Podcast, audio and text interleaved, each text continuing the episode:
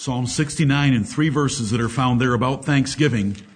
And let us rejoice that even in the Old Testament, for those that were taught from heaven, they understood the real sacrifices of God even then.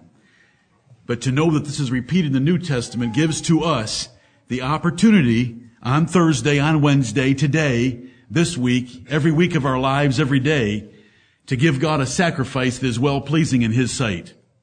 Psalm 69 verses 30 through 32. I will praise the name of God with a song. We did that in the first service a number of times and we concluded with a song that Matthew had written for us. I will praise the name of God with a song and will magnify him with thanksgiving. This also shall please the Lord better than an ox or bullock that hath horns and hoofs. The humble shall see this and be glad, and your heart shall live that seek God. Amen. Is that a wonderful description of the benefit of singing yes. and of writing songs and of participating in the singing part of our services?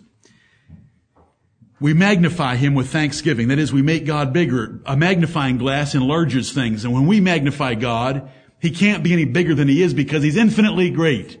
But we show Him to be great by instead of a small idea that men may have of Him, we expand it with words, with words from the Bible and with praise to Him and with thanksgiving for all that He has done. We make God bigger.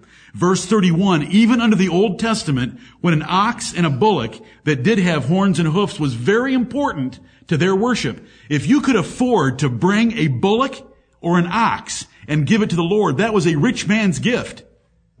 Two, two pigeon doves, turtle doves, were a poor woman's gift in Luke chapter 1 and 2. This is a rich man's gift, but still, even then, singing and praising God with a song was more important and better even under the old covenant. The humble shall see this. Here's the effect and the result. This is why we have congregational singing where we are directing our words back and forth to each other. The humble shall see this and be glad. We see someone else getting excited in song, we hear the words, and it moves us, and your heart shall live that seek God. When seekers of God come together and they get to sing back and forth words that magnify the Lord and praise Him with thanksgiving, it causes their hearts to live. We may drag in here half dead, but hopefully when we leave, we're alive. And that's what singing is for. Brother, it's been recorded and you'll get it this afternoon. Let us pray. Father in heaven, we thank thee. And oh blessed God, with great reverence and sobriety, I say we thank thee that the religion of thy son, the Lord Jesus Christ, is so onerous, so painful and so difficult that we get to sing your praise and lift up our hearts and come alive by hearing words that magnify you and praise your name with thanksgiving. I speak as a fool, O Lord, for all those who speak against thy worship and who ridicule Bible Christianity. We thank and bless thee that we have such a glorious Savior Amen. who has paid the full price for us so that grace is free right. and we just get to sing about it.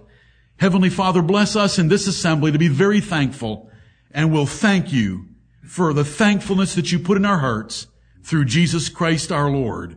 Amen.